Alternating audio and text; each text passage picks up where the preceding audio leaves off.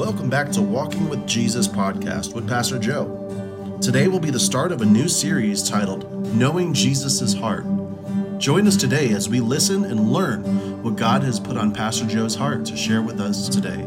To learn more about Walking with Jesus podcast and how you can support our church build and join our community, just continue listening after the message or simply find us online at beaumontfmc.org. Let's also ask Holy Spirit to speak to our hearts through this message and help us to live it out to share with the world. Now, here's Knowing Jesus' Heart, Part 1 with Pastor Joe. So, I want to start a series on uh, the seven churches of Revelation. Right? And uh, you forgive me, I, I really got to train myself to say Revelation because my reflex is to say revelations, and it's not revelations, it's revelation, right? We all make that mistake. But um, in doing the research for this uh, series, I've kind of found that um, there's more information on this book than we could ever, ever talk about, right? So you forgive me if I skip over some things or maybe don't touch on some parts that you said, hey, no, but I read this or I learned that or I learned the other thing. You know, I know, you know, I have some people that are like uh, my, my sermon guards. I hear from them, right? You, you didn't preach this right, or you, you you didn't say this area, and you know they they they send me texts and stuff, and so um, if I don't cover something that you're interested in, um, maybe you could find a CD collection from someone else that could entertain you that way. But I'm going to bring to you what the Holy Spirit has given to me. Do we have a deal? And um, so, one of the greatest writings in the entire world is the book of Revelation. This book has been read and studied and um, dissected by countless number of people throughout all the millennia. Many see a dark and gloomy outcome for all mankind through reading this book. But the book of Revelation reveals to us something much more than that. Something more than just the world and its destruction and coming to an end. What we actually see, what's actually revealed to us, is the heart of Christ the heart of the resurrected Jesus Christ. For those of us that he has left behind and that he has promised to return and gather one day. It shows and reveals to us Jesus' heart as he commands John to write down these things you see for the seven churches of Asia Minor. Seven churches. These seven churches are living under an anti Christian Roman Empire. So here he reveals to us the mind and the heart of Jesus and how he deals with his people who are struggling through the middle of the persecution that's going on. And we'll talk more about that. As we take the next few weeks, right, we'll go into the journey of what it is that John hears from the Lord for the churches and how we can then in turn know Jesus' heart. Now, I know that we would think that what Jesus is would need an S there, but when you spell Jesus and you put that comma, that naturally spells G or or is pronounced Jesus's. You don't put an extra S behind it. So for the first um, this uh, book of Revelation, first of all, let's get a little history on it. It was written in 95 or AD 95, right? AD that stands for Anno Domini, the year of our Lord, and it was written by John the most beloved apostle of Jesus. At the time of Jesus' ministry on earth, he was the youngest of the 12. He was the upstart. He was the, the guy after Jesus' tail wherever he went. But by the time we get to the book of Revelation, John is an old man and has seen a lot. There's um, tradition tells us that John was actually boiled in hot oil to kill him and survived. And because of this, was then sent to the island of Patmos. Patmos an island near Greece. He was sent there for preaching the gospel of Jesus Christ. And this island, unless you were growing rocks, you couldn't really grow anything else at that time. It was barren. There was nothing on it. And unless you had friends or family that would come and bring you provisions, you would have surely died. So all these things take place as um, the emperors of Rome changed from bad to worse. See, there was an emperor called Nero who came into power. He was not friendly towards Christians. He begins to find different ways to persecute the Christians. As a matter of fact, we're told that in 64 AD, there's a giant fire in Rome. The city's almost completely destroyed. Um, history tells us that this was Nero that did it. He wanted to clear out the ghettos and he wanted to re- redo Rome to his style with new homes and new houses. And so he had it burnt. But since the backlash was um, so tremendous, he blamed the enemy of the people. He blamed the Christians. He said the Christians did it. And this started a genocide towards this group of people where in the arena of Rome, Christians were put into it and wild animals were allowed to have their way with Christians, tearing them apart. As a matter of fact, it got so depraved that Christians would be dipped in tar, hung on poles, and caught on fire to light up the streets of Nero's Rome.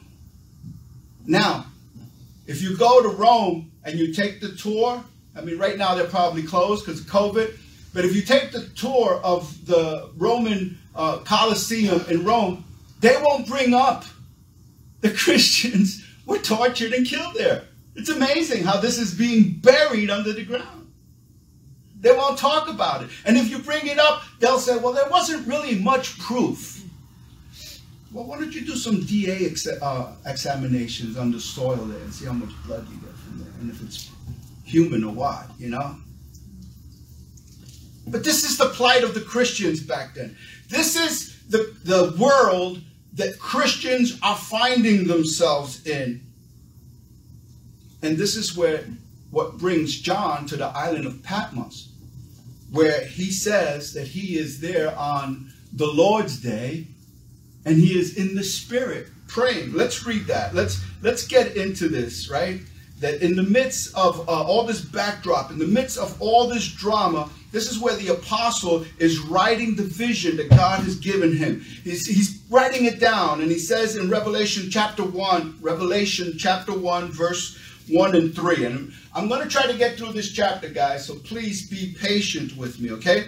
The revelation from Jesus Christ, which God gave to show his servant what must soon take place. So this revelation is coming from whom? Jesus. Right? The revelation is from whom? Jesus. Jesus, right? Okay, we read on. He made it known by sending his angel to his servant John, who testifies to everything he saw. That is, the word of God and the testimony of Jesus Christ. Verse 3 Blessed is the one who reads aloud the words of this prophecy, and blessed are those who hear it and take it to heart what is written within it, because the time is near. Blessed is the one who reads these words aloud. Right now, we are blessed by God for just reading this. You don't have to send it to 10 people. You don't have to forward it. You don't have to share it. You don't have to send a chain letter. You don't have to do anything like that to be blessed. You are blessed by reading God's word of what He has for you and me. See, John goes on on the, on the following verses. He, he, he, he testifies that these letters for these seven churches of Asia Minor that Jesus is giving him this vision. That Jesus is the faithful witness, the firstborn from the dead. What's that mean? He was the first to be resurrected by the power of God. The ruler of the kings of the earth. We're going to get into that a little more. And then we're told in verses 7 and 8 look, he is coming with the clouds and every eye will see him. I'm going to stop there for a second because this confirms what we read in Matthew 24, verse 23. When it tells you that if they say, Look, there's the Messiah, look, there's the Messiah, it tells us, Don't believe it, for all eye will see him. This is the confirmation. Even those that have pierced him, he says, he continues and all people on earth will mourn because of him. So shall it be. And he ends it with an exclamation Amen. Let it be that way. Verse 8 I am the Alpha and the Omega, says the Lord, who is, who was, and who is to come, the Almighty. Don't you love that? Who is, who was, and is to come. What a powerful statement. In reading this, it reminds me of a video I saw of a man who did a survey in Jerusalem. He did not talk about Jesus, he didn't mention Jesus, but he wanted to see the state of the Israelites, of the Jews of today, and what they think of the Messiah. What would he look like? I mean, because they're still waiting for a Messiah. They're still waiting. They're not accepting Jesus, so they're looking for the next guy that comes up the pike. And so the question to street people was, um, what sign or how will you know that the Messiah has come? And he got all kinds of different answers, right? Um, some said he's going to come powerful like King David and he's going to kill and destroy the enemies of Israel. I mean, that's what they wanted Jesus to do with the Romans, right? Because Jesus came with peace and sacrifice, they didn't accept that. So they're still waiting for some guy to come in with a sword and slice everybody up and be their Messiah. But what really got to me was this that some actually said that the Messiah is not a person, it's not a man. The Messiah is going to be an idea or a way of life. That when people would live in peace and respect each other and all of that, that that's a proof, that's the Messiah. That the Messiah is a happening, you know, peace and love and all of that stuff. And it's amazing that these are the Jews, the people who have God's scriptures. But you know, we're told that the Messiah, the Messiah was real. The Messiah was not a fable. The Messiah was not a thing that happened. He was physical. He was a man. He was pierced. You can't pierce a rumor. Something real and tangible. So here are the Christians of John's day going through the worst time of their lives. If ever they needed to hear a message that Jesus Christ is still alive was there and then. That Jesus was powerful, that Jesus had power over the kings of the earth. They needed to hear that message. Is this the news? Is this the message that we need to hear today in our lives? Is this a message for today? That Jesus is still alive. that Jesus is still in power, that Jesus is still the king over the kings of the earth? I'd say yes.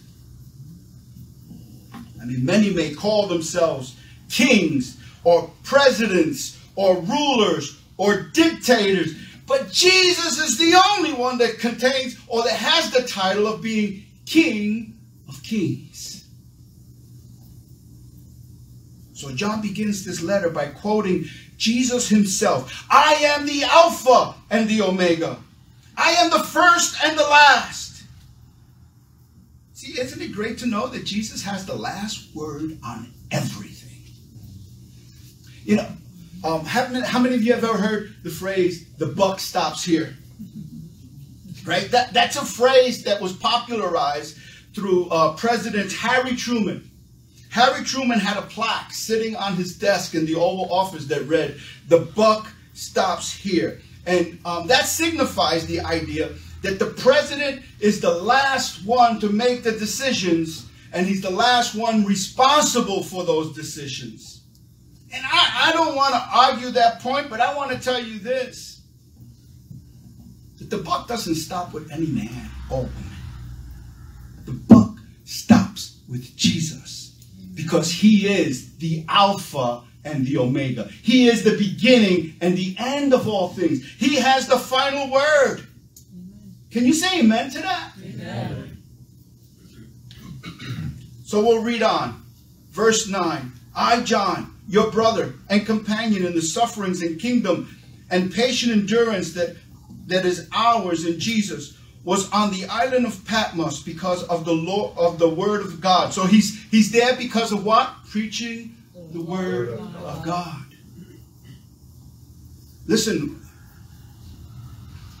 I gotta be careful I say this because I don't want to offend anybody, but the truth is, we Christians in America have had it fairly easy compared to what these ancient brothers and sisters and compared to some in other countries right now are going through.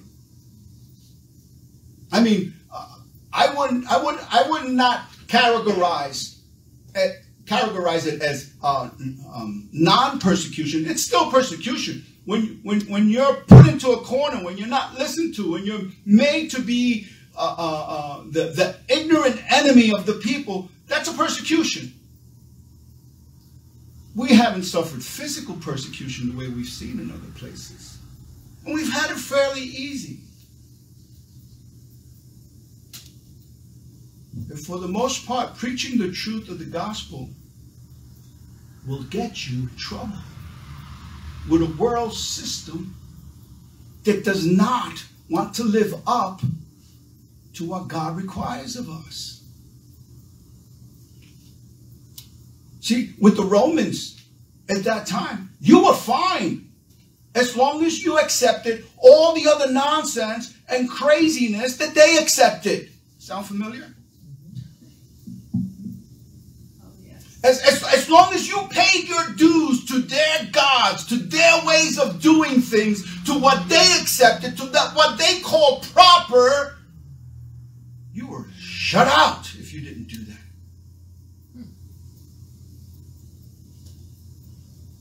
And then it just went from worse to bad because then they weren't just shut out. When they got a ruler, when they got someone in power that could rule them in the way they thought, it went from saying you're wrong to saying now we're going to kill you for saying what you said.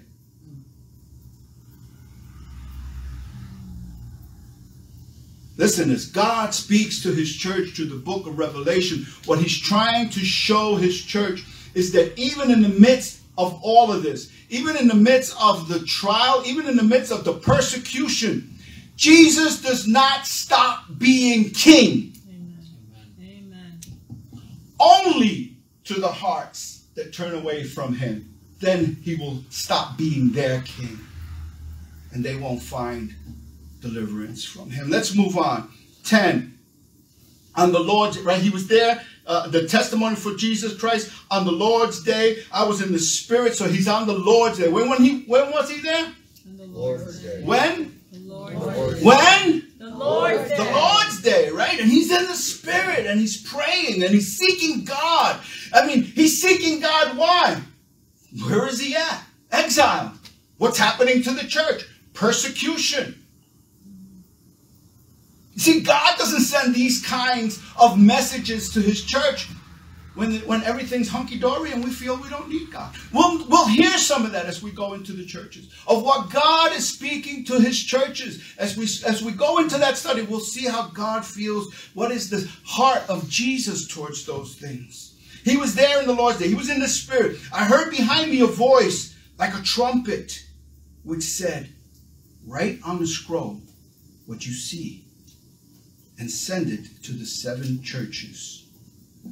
Show the picture of the seven churches there. See there, the seven churches? Oh, wait. Wrong picture. There you go, the seven churches. All right, so here are the seven churches. This is a, a map. We'll probably see this in the future again. They're all there, right? Oh, it's cutting. Is it cutting? No, it's not No. cutting them. up. They're all Seven, there, right? yeah. Yeah. Okay. Good. And so um, these these seven churches were um, in the western part of Turkey, what we call Turkey today. Today, at that time, it was Asia Minor, run by the Roman Empire.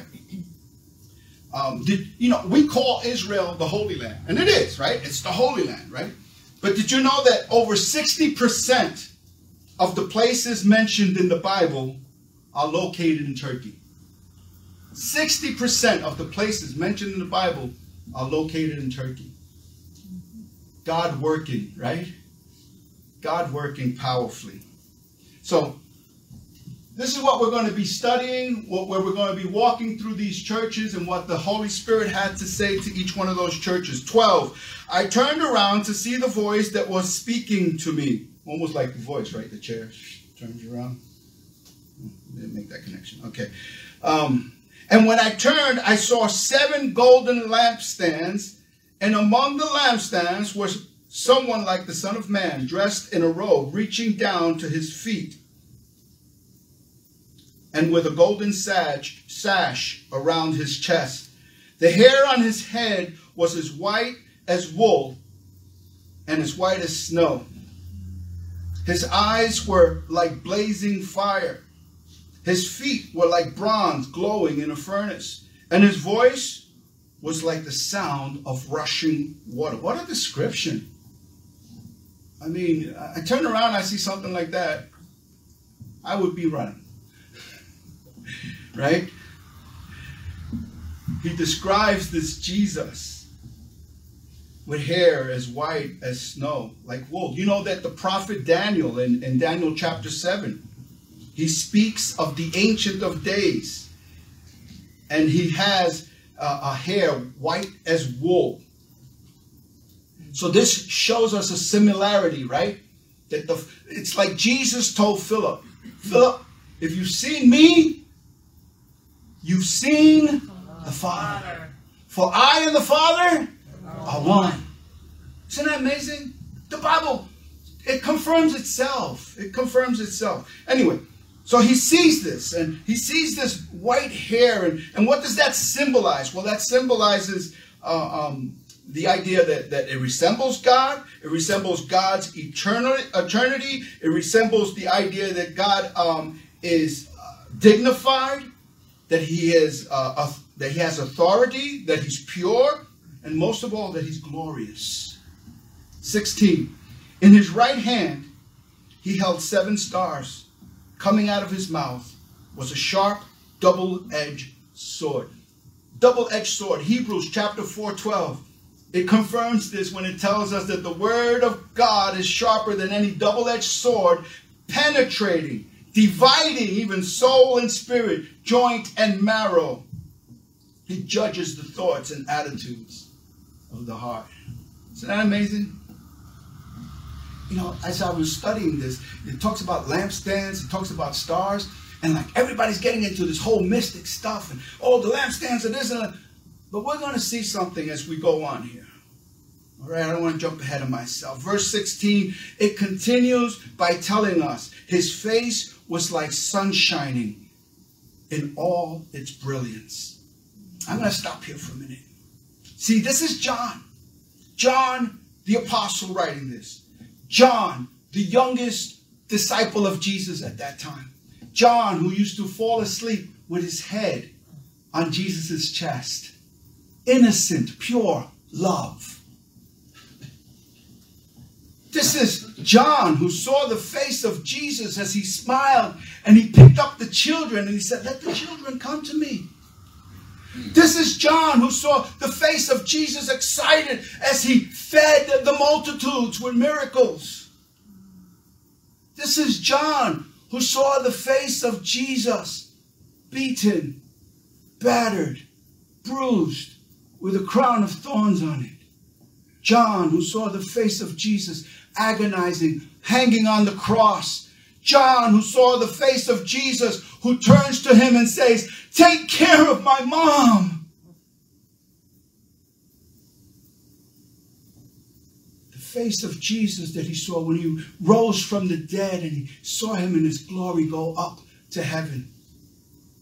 And now John sees another face of Jesus. A face shining so bright that it pierces through the eyes and straight to the heart. I think that's amazing, my friends. 17. When I saw him, I fell at his feet as though I was dead. Then he placed his right hand on me and said, I, I, I don't have a pause here, but I have to pause. The, the right hand of God in the Bible always represents God's power and authority. Where does Jesus sit? At the right hand of the Father, right? And so he picks him up by the right hand. Authority, power, picks him up. And and here's another thing. He says, "Do not be afraid."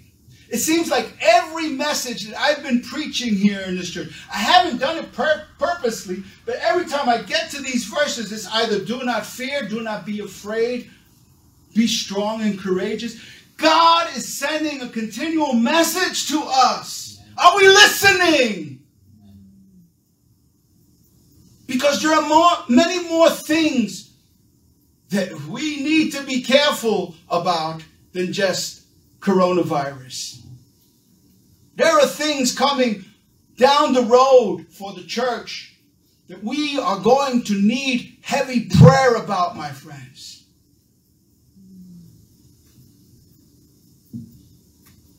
I'm going to leave that there for now.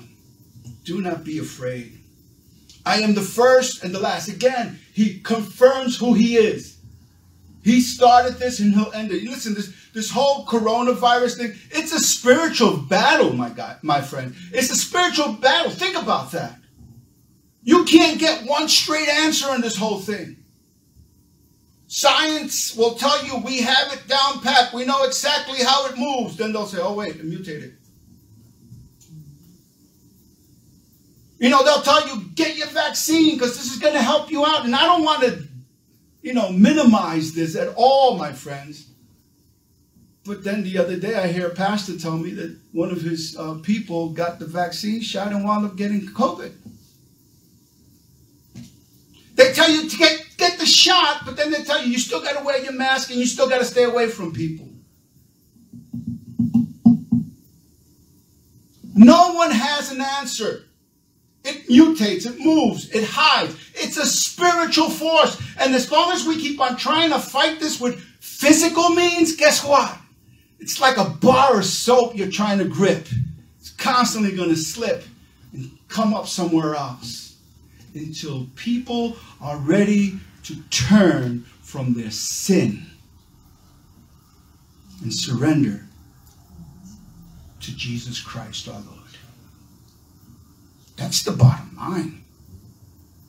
That's where deliverance is at. You know, we say we trust Jesus, but don't ask me to trust him to the point where um, I'll die. That's fanaticism. That's being a fanatic. Tell that to the Christians hanging on a pole, dipped in tar, with flames coming up their body that they were fanatics for standing up for the gospel of Jesus Christ. He says, I hold the keys of death and Hades. That's verse 18. He says, I am the living one. I was dead, and now look, I am alive forever and ever. I hold the keys of death and Hades. Death and Hades. Hades, another word for hell, right? Or the grave. A place where you go and you don't come back. That's our fear, isn't it? Of death? Isn't that our fear? That we don't know what's on the other side? The unknown, fear of the unknown. but he holds the key. Amen. See, this is the whole idea with this pandemic.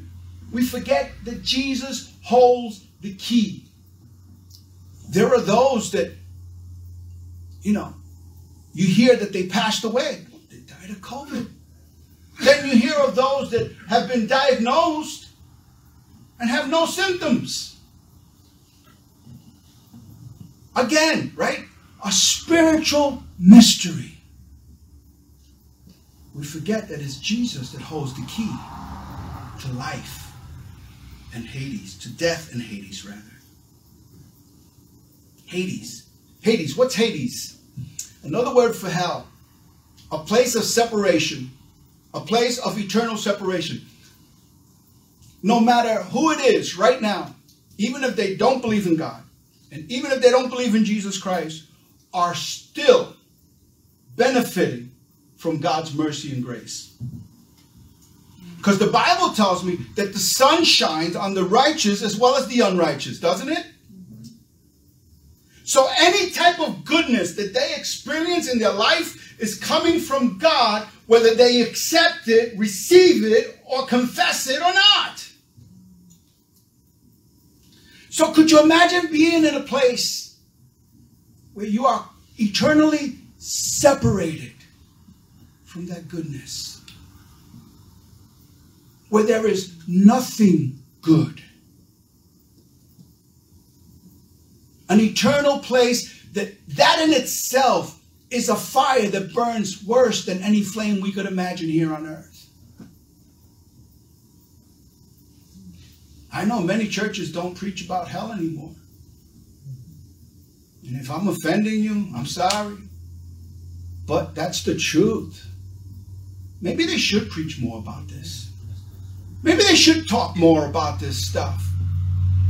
Get people to turn to God, not out of fear, but out of love that He's provided a way out of that. 19. Write therefore what you have seen, what is now, what will take place later. The mystery of the seven stars. Now, now this is what I was saying before, right? As I was studying, every oh, the lampstand stand for this, the lampstand stands for that, the stars stand for this, the stars stand. Listen, the Bible is self-explanatory. This week, as I prayed, I said, God, give me wisdom. You know what the Holy Spirit spoke to my heart? He said, wisdom is simple. Wisdom is simple. Listen, knowledge is something you study a lot for, right? And sometimes we do that just to impress other people, show them how much we know. But wisdom is simple.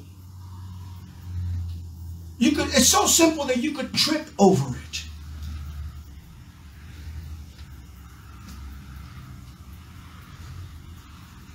And the Bible is self-explanatory here. In verse 20, it tells us what those lampstands are. The mystery of the seven lampstands, uh, or the seven stars, rather, that you saw in my hands, or in my hand, and of the seven golden lampstands is this, right? He's going to tell them now. The seven stars are the angels of the seven churches. Now, an angel is a messenger, right? A messenger. So, what does a pastor do? bring the what? Message. The message, right? Preaches the message of God. So this is referring to either the pastors or the bishops of those areas at that time. Nothing complicated there, is there? And then he says, uh, um, and the seven lampstands are what? The seven churches in those areas there.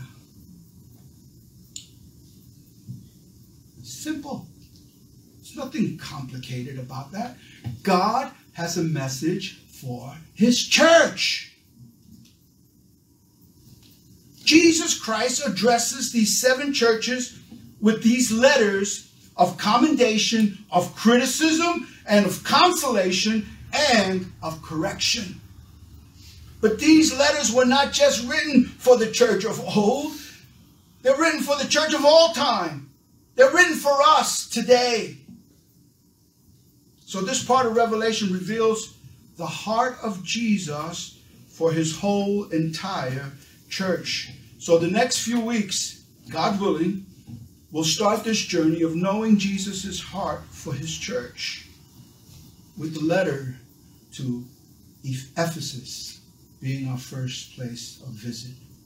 So, uh, unless you don't find this interesting, I, I suggest that you take the journey with us next week as we travel to Ephesus to find out what their lifestyles were like and what the message of Jesus was to that church and how does that apply to the church today.